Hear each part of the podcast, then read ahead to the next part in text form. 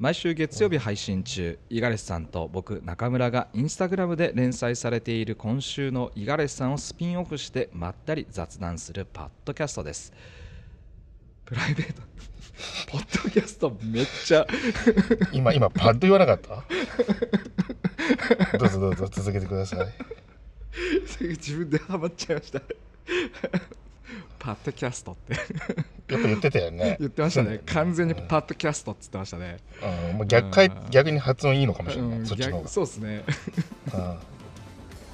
いやもう続けらんねえや、もうプライベートな話題から仕事の、裏話まで日常を繰り広げられていた2人の、会話を皆様へお裾分けいたします。このエピソードを、聞いていただく前にむっちゃんさんのインスタグラムを見て元ネタをご覧いただいてから視聴していただくとより楽しんでいただけると思います。ぜひ概要欄のリンクから飛んでみてくださいということで今週もよろしくお願いします。お願いします。いや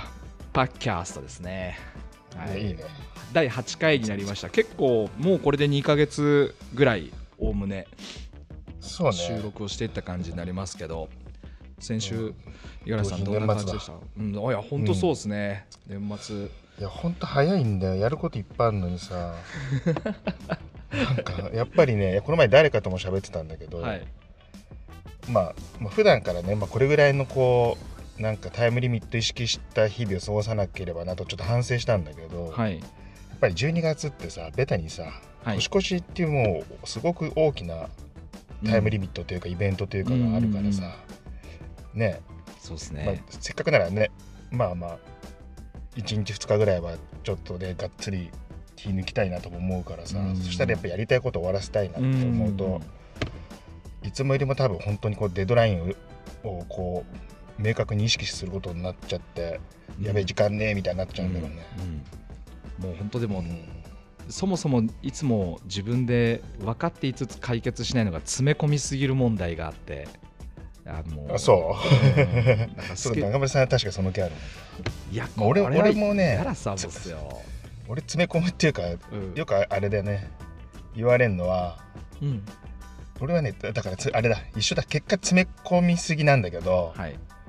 なんかねやたらとこうなんていうの例えばじゃあどう考えても1日かかる仕事を、なぜだか1時間で終わるかなって思っちゃうっていうのがあるんでそうですね、似たようなことをたびたび僕もやってる気がします。だから多分最初に引くスケジュールがあまりにも超人的すぎて、多分それこそイーロン・マスクレベルの多分スケジュールを引いてしまって、もちろんそんな能力ないし仲間もそんなたくさんいるわけじゃないから、もう結果何もできずに自信を失い続けるっていう。わかるわよくないよね。よくないです。もうそんなことを喋ってる今日のエピソードがちょうどこの時間通りに出れない問題、出張前に五十嵐さんが事務所を離れることができないみたいなことが今日のエピソードになってて、まあもうちょうどなんか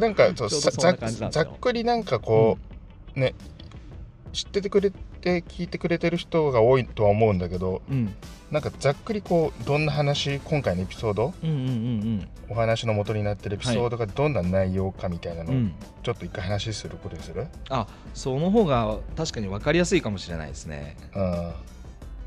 俺じゃあどうしましょう、僕の方から紹介していきましょうか。そうだね、いきなりこうこれね、ただその紹介するときにすごい難しいのが、イラストじゃないですか、で言語化してこれを解説しなきゃいけないってなったときに、それを解説する能力が僕にあるのかっていう問題があって。そういうことね。だからこれなんかまあ詳しくはもう見てもらうとして、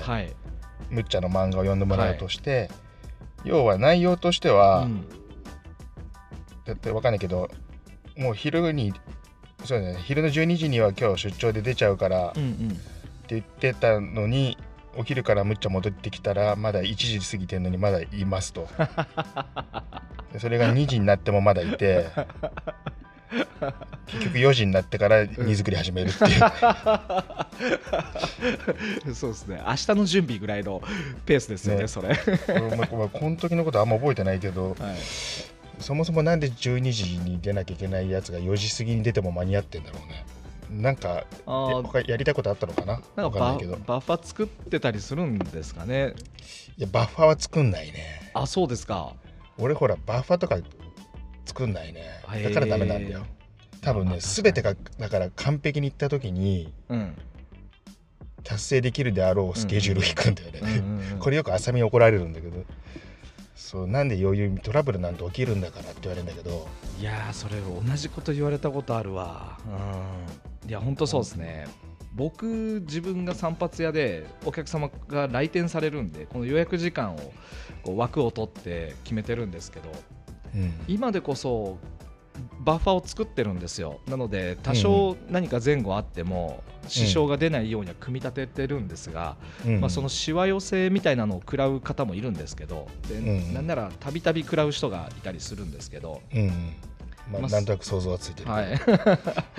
そうは言ってもバッファを取って調整が効くようにはしてあって、でもそれ以外の仕事とか、もしくはそのバッファがあることにこうあぐらをかいて、そこに予定を詰めてたりするんですよね、うん、このバッファの時間もったいないからこの仕事しとこうみたいなことでスケジュールをこうご予約時間と別の事務仕事とかを入れちゃって、もう次々タスクが増えて、うんまあ、結果としては全てがこう後回しになっていくみたいな現象起きてますもんね。わかるんだよな、まあ、今日の収録も9時、まあ、これ毎朝9時毎朝というか 毎週これ9時スタートで収録をやりましょうということでやってると思いますけど、今日もう20分からようやく始まりましたもんね。そうね、はい、今日はちょっと俺は次ちょっと外で用事があったから、うんうん、いつもは自分のオフィスで収録してるんだけど、今日はね、はい、ちょっと車で40分ぐらいかかるところで、うんうんうん、今車の中で撮ってて、そもそもまあ今日の話で言うと、俺がまず最初10分ごめんなさい遅れますっていう、はいはい、はいはいはい連絡いただいて、うん、ギリギリで出たらねやっぱ朝渋滞してたね、はい、あいつも40分で着くから、はいはいはい、ちょっとまあ45分ぐらいで出ればいけるかなと思ったら、うんうん、まあまあ朝の渋滞は想像以上でそうですね、うん、ちょうど一応5分のバッファー取ったんだけど5分じゃ効かなかったっていう、そう5分に何の根拠もなかったから、感覚で言っちゃダメだね。まあでもこう日々繰り返して検証しないとその5分のバッファが十分かどうかも分かんないですもんね。そうね、うん、まあ、日常的にやってることじゃないとやっぱり予測外れますよね。そうそう、でもまあなんかね多分このパターンまた今後も発生しそうなんで、うん、たまたま今日撮ってる今いるところのすぐそばに玉野から、はい、車通勤してる友達がいるから、はい、今度聞いてみようと思って、どのルートが一番早いって多分知ってそうじゃん。これちなみに今五十嵐さんこう収録環境って車の中だと思うんですけど、うん、ラップトップにイヤホンつなげてマイク、うん、イヤホンジャックにマイクつなげて、うん、で収録してる感じですか。じゃなくて iPhone に直接。いやいやMac、あ、Mac を開いてたんですね。そうピンマイク使いたかったから、うんうん、そうそう iPhone だとアダプターどっか行っちゃってさ、ライトニングに変換する。あ、そうですか。あー、なるほどなるほど。そうそうそう、音質別に今聞いてる分には、まあ、事務所に比べると少しノイズがあるように聞こえますけど全然悪くないですね、うん、そうなんか今日の、はい、ちょっと風が強いのと、はい、ちょっと大きな交差点からなるべくちょっと離れたところに止めるようにしてるんだけど、はい、まあ、ちょっとたまに車の音がするかもしれない、うんうん、あとは反響だけちょっと気になったけど、まあそんなに。あですね、オフィスで撮ってる時と比べてその反響という意味では車の中の方がマシかもしれないですね。あ、そう、はい、なんかと跳ね返りがあるような音してないですね。あ、はい、うん、そうなんだ。そうそうそう、まあ、でも収録環境僕も普段こう自分のお店にやってきて設備がここにしかないんでやってるんですけど、僕もやっぱ移動しながらやった方が効率がいいこととかもあるんで、なんかこう収録環境また変えながらやりたいですねって言いながら2つのことを同時にやろうとしてしくじっていくって話してんのにこれ言ってますからね。ひどい話ですよねまあでもであんまりねやっぱりほら今はさその YouTube にしてもさ、うんうん、何でもみんなこう発信してる人たちってうまく時間、うん、隙間使ってさ、うんうんうん、やる人の方がね俺が見てると、うん、きっちりなんかスタジオでね、いい機材使って結構他のスタッフも入れて編集もなんならめちゃくちゃ頑張るっていう人で伸びてる人もいるけど、なんか意外と最近なんかもうね聞く方も慣れてきて取って出しみたいなの方がなんかよく耳にしたり目にしたりする感じがする、はい、俺は、まあ、臨場感あったりしますしねこの方が、まあ、にしてはちょっと最近なんか緊急で回してます、言い過ぎだよねみんなね。ああ確かにそうですね、ね、特に某美容整形外科医とか全然わからんなんだそれミキヤさん高須クリニックの息子さんっていうか、はい、へえ、まあそうそうそう、あの人いつも大体緊急ですって言ってるな。思いついて撮るって感じなんですか。わかんない、もう緊急ですがなんかオープニングの挨拶みたいになってんじゃないの。なるほど、思いついてと、あの人もでも撮って出しの系の人だから、はい、へえ、でもすごいなんか誠実な感じがしていいけどね。へえ、なんかちょっとぼんやりしか顔出てこないですけど、高須院長って、おじいちゃんですよね。そう僕息子さんと高須院長同じ人だと思ってたかもしれないです。今言われてみるとやっぱり同じ人じゃないよなって思う人がなんとなく思い浮かぶ人がいますね。いわゆる創業者なのかな、わかんないけど、はい、おじいちゃんの方はやっぱりもうだいぶ整形して若作りしてるけど、はい、言うてもだいぶお年を召してる、病気もしてるしね。瞬き多いですよね、その息子さんの方は。いやどうだろうな、目パチパチわかんない。息子はなんか筋トレしてる記憶しかないから。へえ、同じなのかな、ちょっと後で見てみよう。 YouTube は他に誰見てますか。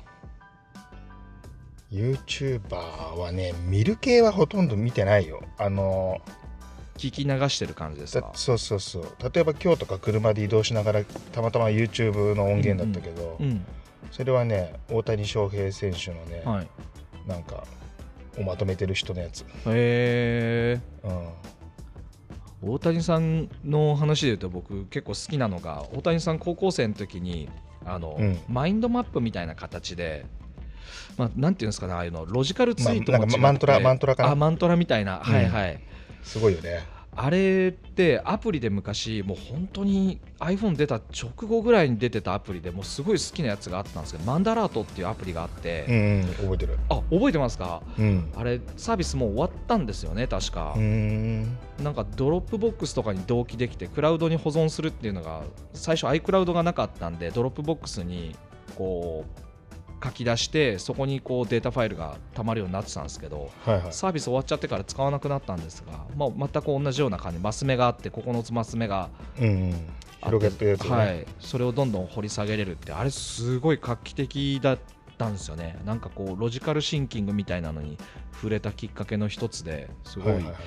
あれいいなと思って。ただマントラじゃね、マントラだとあれか、マンダラチャートだね。だからマンダラチャートっていう名前なんですね、じゃあそういう名前なんだ。マントラはなんかちょっとあれだけど宗教のあれだね。マンダラだからあれですよね、こうなんだろうな、全てのもの万物みたいな意味が仏教用語であって、多分そこから来てるんでしょうね。いや、そうね、いいですね。僕法人マンダリズムっていう法人なんですけど、全く同じこう万物とリズムを掛け合わせた造語でやってるんですけど、まあ、僕の場合そのまた万物と真逆の思想というか、万物すべて、この話長くなるんでやめときましょう長くなるね。長くなります、はい、またいつかの機会に、はい、そうですね、思想強めだし、まあ、大谷さんから広がっちゃった、ね、そうですね、危ない。そうだから YouTuber でしょ。そう YouTuber ね、まあ、YouTuber、なんかいわゆるなんかこう YouTuber の多分メインってさ、メインってかこう一般的にイメージするのって、まあ、どっちかというとこうエンタメ系じゃん。なんとかしてみたとかさ、確かに、はい、なんかこうドッキリ系とかさ、はい、まあ、いわゆるそういう YouTuber、そっち系はね、あんまりこう見ないんですよ。なんかやっぱり、まあね、好きで見てる人には申し訳ないけど、やっぱり実家何も得るものがないっていうかさ、基本的には、それこそ視点変えればね、例えばヒカルさんとかさ、あの人すげえ頭いいと思うから、その彼が出してるコンテンツからは何も得れないんだけど、彼がね、そういう高いところでこうやってる姿勢からは得るものあるから、うんうんうん、そういうところはあるんだけど、やっぱりまあ言うても得れる効率は低いわけでさ、うん、だからあんまそっち系は見ないよね、うんうん、やっぱりどうしてもなんか耳だけで完結する系が多いかな。こうだらだら喋ることによって聞き流ししやすいコンテンツができたりもするじゃないですか。まさに僕らが喋ってることって中身あんまないわけですよ。学びも多分そこまで深い学びもないし、体系的に喋ってるわけじゃないから分かりやすいわけでもなく、なんかこうだらだら喋ってるっていうのが意外とこう消費する側の立場に立った時にもなんかこう消費しやすかったり、YouTube とかのエンタメとかもまあまさにそんな感じかなと思って、まあ、あんまりこう力入れてみたいわけじゃなく、そういうことね、うん、なんかでも背徳感がすごいんですよね。 YouTube とか見てると何も得るものない時間を過ごしてしまったっていう背徳感に、なんか見終わった後にがっかりしちゃってる自分がいたり、ゲームやってる時と僕は似たような感覚になるんですけど、そういうことね、まあ、だからあれか、それで言うとね、なんかもう俺自身はこの 1,2 年あんまりこう自分的に成長してないなっていうので、まあ、結果的にはその、ね、やっぱりなんかあんまりいい時間を過ごせてなかったなと思うんだけど、反省してて、まあいろいろとここ数ヶ月だいぶ変えるようにしてて、その中の一つはやっぱりね、それこそ YouTube とかも一時期ちょっとそのエンタメ系もなんか見ちゃってた時期があって、なんかねやっぱりそれとね自分のリズムというかね、自分のこうなんていうかな、こう意識というかがレベルが下がるのが結構リンクして、あおっと、まあ、ここで今五十嵐さんのおそらくコネクションが切れたってなってるんで、インターネット切れちゃったみたいで収録このまま継続するんですけど途中で切れちゃいましたねまあおそらく連絡来るでしょう。まあでも五十嵐さんが言ってたように生活のリズムの中にそんなに必要じゃない情報というか息抜き程度で良かったようなものがメインの時間になってくるとリズム崩すなっていうのはありますよね。やっぱなんか生きててね、やるべきこと、なんだろうな、4つぐらい分けれると思うんですけど、すぐやるべきことで後でやるべきこと、まあ、重要なことですよね。どちらも重要、すぐやってかつ重要、後でもいいけどでもすごく重要で、一方で、すぐやるタスクでさほど重要度が高いわけじゃないで、もう一方で後でやってもいいしかつ重要でもないで、この4つのマトリックス分析みたいにしてマス目を縦横で引いた時に多分この4つに分かれてくると思うんですよ。でこの4つで分かれた時に当然ながらこう重要じゃなくかつ緊急性もないものって、まあ、みんな当然やらないんですよね。通常はやらない方がいいって感じるじゃないですか。でそのマス目を書いて、それ書いといて自分の普段行動しているものがどこにいるかをこうマッピングしていくみたいな作業をすると、どこに自分が重点的に生きてるかっていうのが分かるようになると思うんですよね。で YouTube とかそういうコンテンツエンタメとかっておそらく重要度も低いしかつ緊急性なんか当然ないみたいなところじゃないですか。で1日の24時間 で寝るとか睡眠とかどうだっていうと、まあ、緊急性毎日寝る必要が通常あると思うんで緊急性もあって、でルーティンしなきゃいけないし当然こう生命として重要だからマッピングとしてはそういう位置づけになってくるしっていうところで、あどうも戻ってきましたね。回復しました、はい、分かってた？あ、なんか途中で音なくなったんで一人で喋ってました。そうだよね、はい、あじゃあこれは収録続いてるってこと、ね、続いてます、はい、あごめん LINE してたけどそうだから俺が落ちたっぽくて、はい、全然大丈夫です。あのもう普通に通常喋ってました、どうするいいですよ、あの五十嵐さんのペースで戻してください。あそうか、はい、俺どっから聞こえなかった？どっからだろう なね、ちょっと自分の話を途中で噛み込んじゃったんで、今僕が話したことにじゃあなぞらえて五十嵐さんにも足してってもらいたいんですけど、ああいいよ、ね、聞いてる人が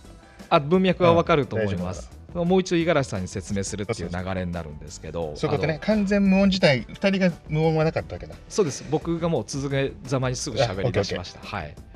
なんか今五十嵐が落ちたなと思ったところ、そうそう、落ちた瞬間からそれをこう分析しようとしてたんですけど、これ例えばそういうことね、YouTube とかエンターテインメントに関するコンテンツを消費する自分とか、他にも飯を食う自分とか、まあ、仕事している自分とか、いろんな自分が24時間のうちで活動してると思うんですよ。でそれが365日になると1年がこう終わっていくっていうことになると思うんですけど、時間の軸でいうと。でこれを縦と横に線を引いてマトリックス分析みたいなのを作った時に、重要性が高くてかつ緊急度の高いものっていうのが1つ目の一つで、重要度高いけど緊急性はない、後でもできることでも重要が2つ目で、緊急性があるっちゃあるけど、その重要度でいうと低い、まあ、もしくはほとんどないみたいなタスクみたいな感じですかね。重要度のあんまりないタスク、で一方で、重要度も低くかつ緊急性も特にあるわけじゃないみたいなことに4つに分類したときに、YouTube を見てる自分ってどこに分類されるかって、多分一番最後の重要度もないし、あんまり緊急性があるわけでもないみたいなことに割と時間を消費している自分がいて、ただこれなくなっていいのかっていうとそうじゃなく、やっぱりこう自分の心を落ち着かせるとか、こう反作用的にそれらを消費することで整えるみたいなことがあるんで、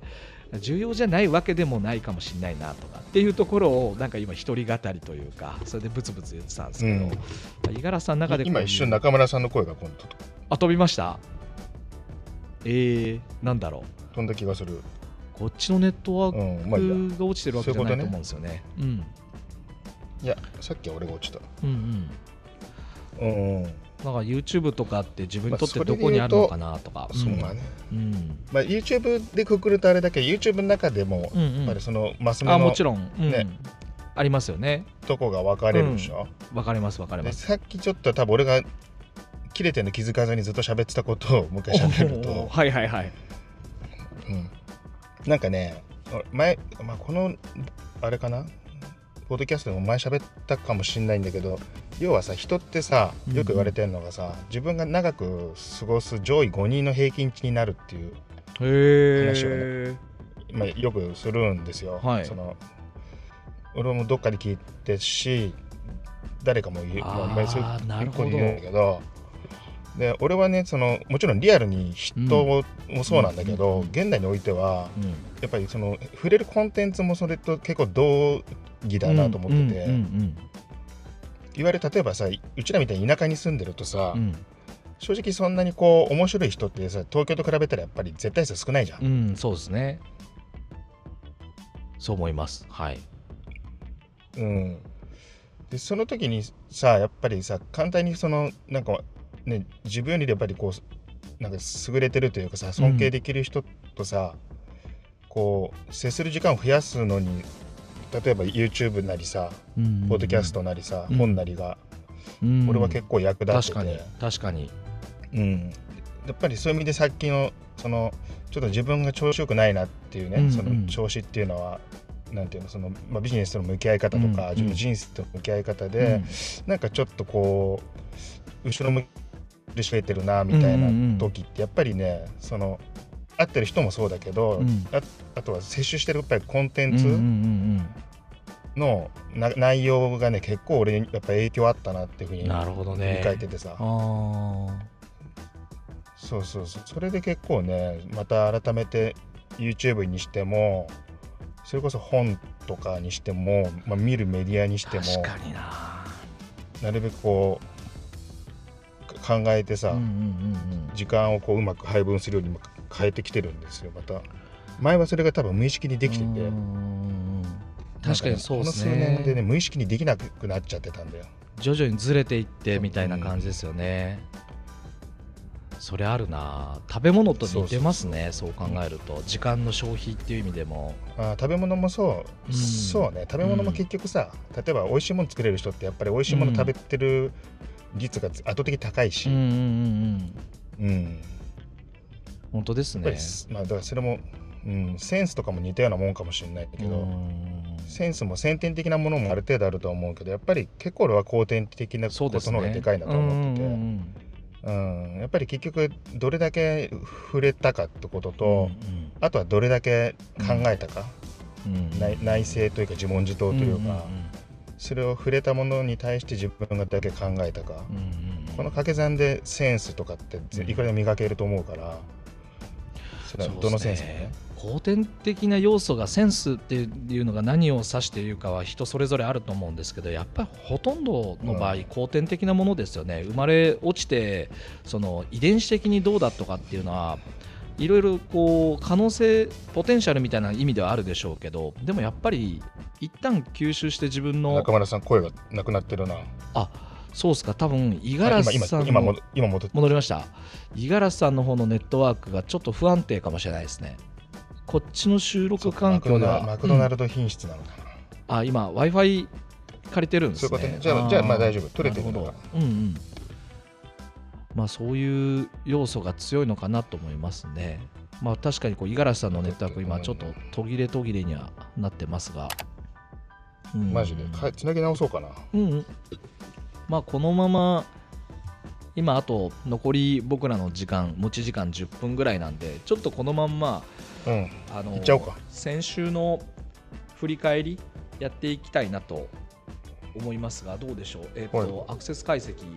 みたいなところを、はい、喋っていきましょう。話の内容的にはキリ良かったんだ。いや、なんかここはなんかこうオチがあっていいような話じゃないと思うんで、みんなそれぞれどうかを考えてもいいのかなと思いますね。振り返ってほしいというか、なんかぜひ、うん、そうだね、そうぜひぜひ質問というか、うん、あ、本当ですね、うん、そうですね。なんか一つじゃあここで間かまして Q&A とか、うん、Spotify の機能としてアンケートだったり Q&A の、うんうん、記入欄を設けているので、まあ、どっちがついてるかもしくはどちらもついてるかはそのエピソードごとに違うんですけど、 Spotify のアプリを使って視聴している方はぜひ質問など飛ばしてください。先週投げかけてやっぱこう予定調和的にショルモンさんコメントいただいてたんですけど、ちょっと内容は僕の方で読めないんで、それも含めて今日五十嵐さんにアクセス解析と一緒にあとね、その Q&A、はい、来てたね。来てましたよね。来てたんだけど、うん、あれおかしいな、うん、今ね Q&A 先週の第7回の俗墨はばきの回に、うんうんうん、まあ中村さんの予想通りショルモンさんが、はいはい、質問くれてるんだけど、はい、一昨日さ行った時にさ、はい、中村さんと一緒にさ、あ、やっぱショルモンから来てるっつってさ、うんうんうん、見た質問覚えてる？ね、いや、中身覚えてないですね。変わってるね、内容。お、書き換えたんですね。あ、そう。これ書き換えたか消して毎回質問してきたか分かんないけど、はいはい、最初にね、俺が見た質問はね、うんうん、あ、言っちゃうんだ。見たからね。まあ一度見たからね。そう。不可逆的なんですね。ちょっと待ってね。そう、もう隠そうと思ってもバレてますよ。一回見ちゃったこれ。コメント入れづらくなるわ。あ、そうだ。ブレスオブザワイルドは買わないんですかって、うん、ああ、そうだ。それ何なんですか、ブレスオブザワイルドは買わないんですかっていう質問が来てたのに。うん、はい、それはね、うん、ゲームタイトル、これは最新作じゃないか、もう一個前かな、うん、そう、ゼルダの伝説の、そう、最新作は多分ティアズ・オブ・キングだみたいな、うん、ティアキンって言われるやつだと思うから、その一個前の、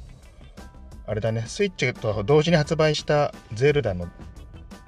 タイトルだと思います、確か。間違ってたらごめんなさい。そう質問来てたんだけど、うん、なんかね18時間前に書き換えてて、うん、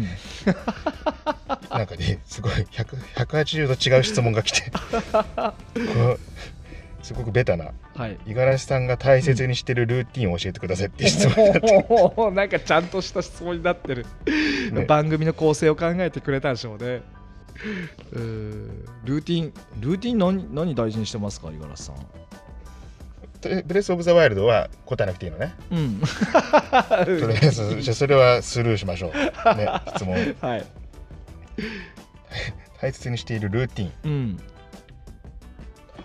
朝でも起きる時間とかなんか徐々に変えてるっつって何回か前のエピソードで話してましたよね、うん、そうよね。今は6時になった。あ、すげえ。おー、ちゃんと伸ばしてるな、うん、でもちょっと寒くてね、思いのほか布団の中で15分ぐらいちょっといろいろとチェックしちゃったりするから、はいはい、よくないんだけど、本当はまあビャって出なきゃいけないんだけど、いや今日とかもめっちゃ寒いですからね。まあ、それはまあルーティーンっていうかね、俺なんかそんなにルーティーンみたいなのは、うん、なんかあれじゃない、歯磨き左奥からやるとかそういうルーティーンじゃないのそれ違うのか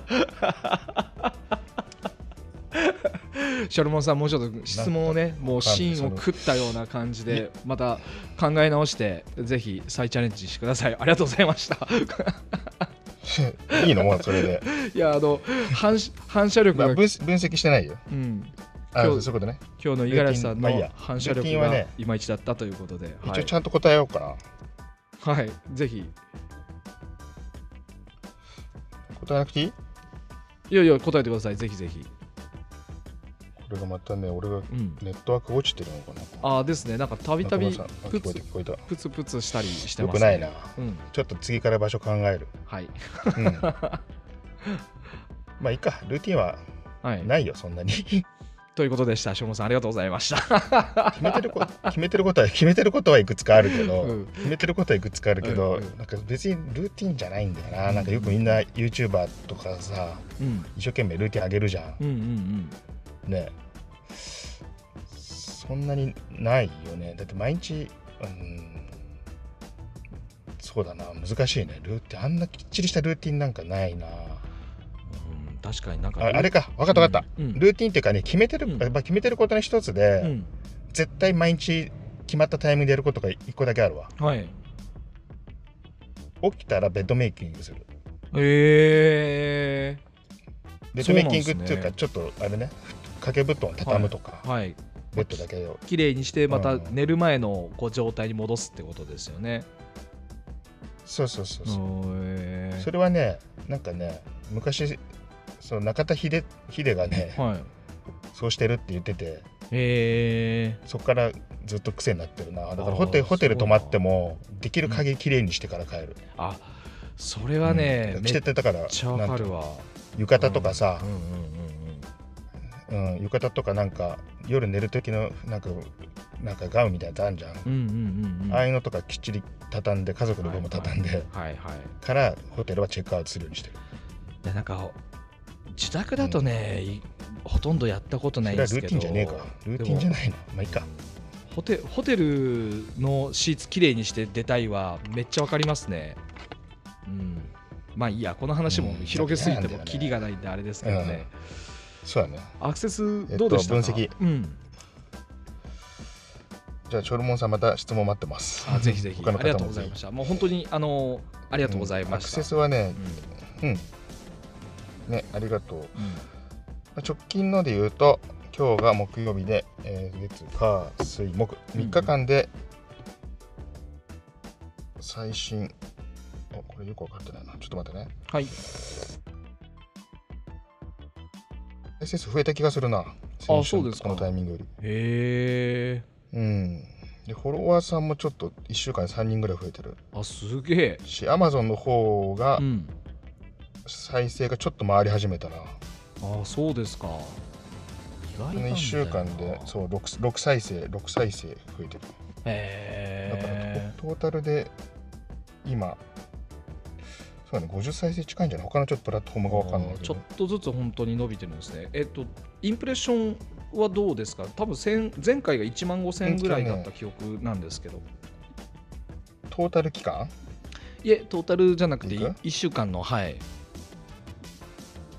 1週間、はい。あれってどの単位でしたか、ね、30日単位で出してるんでしたっけ。